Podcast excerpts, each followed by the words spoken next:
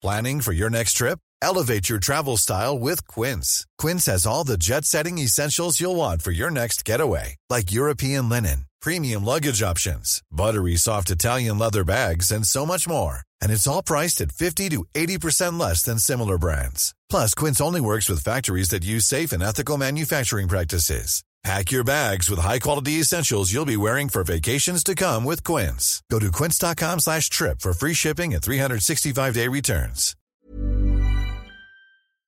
Brought to you by Remarkably Remote, a new daily microcast from the experts at GoToMeeting. All about making work from home work for you. Add to your flash briefing on Alexa or subscribe on your favorite podcasting app. Welcome to this date in weather history for Tuesday, March 31st. I'm AccuWeather.com's Evan Myers. One of the earliest chronicled winter storms to strike upstate New York after the Revolution was the strong system that impacted the region on March 31, 1807. The Otsego Herald in Cooperstown, New York reported, and I quote, The wind roared in the forest similar to the sound of the great cataract.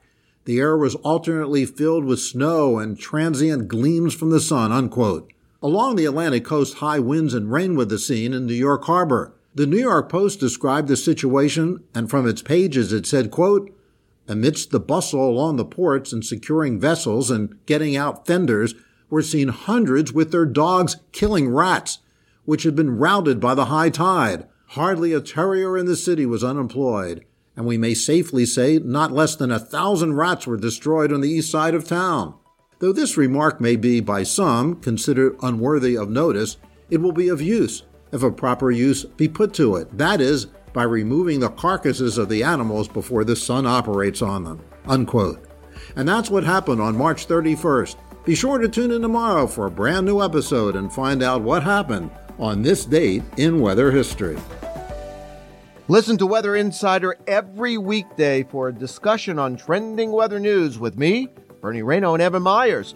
You'll get detailed insight into major weather events and learn the why behind the weather, gaining knowledge on terms like what's a nor'easter.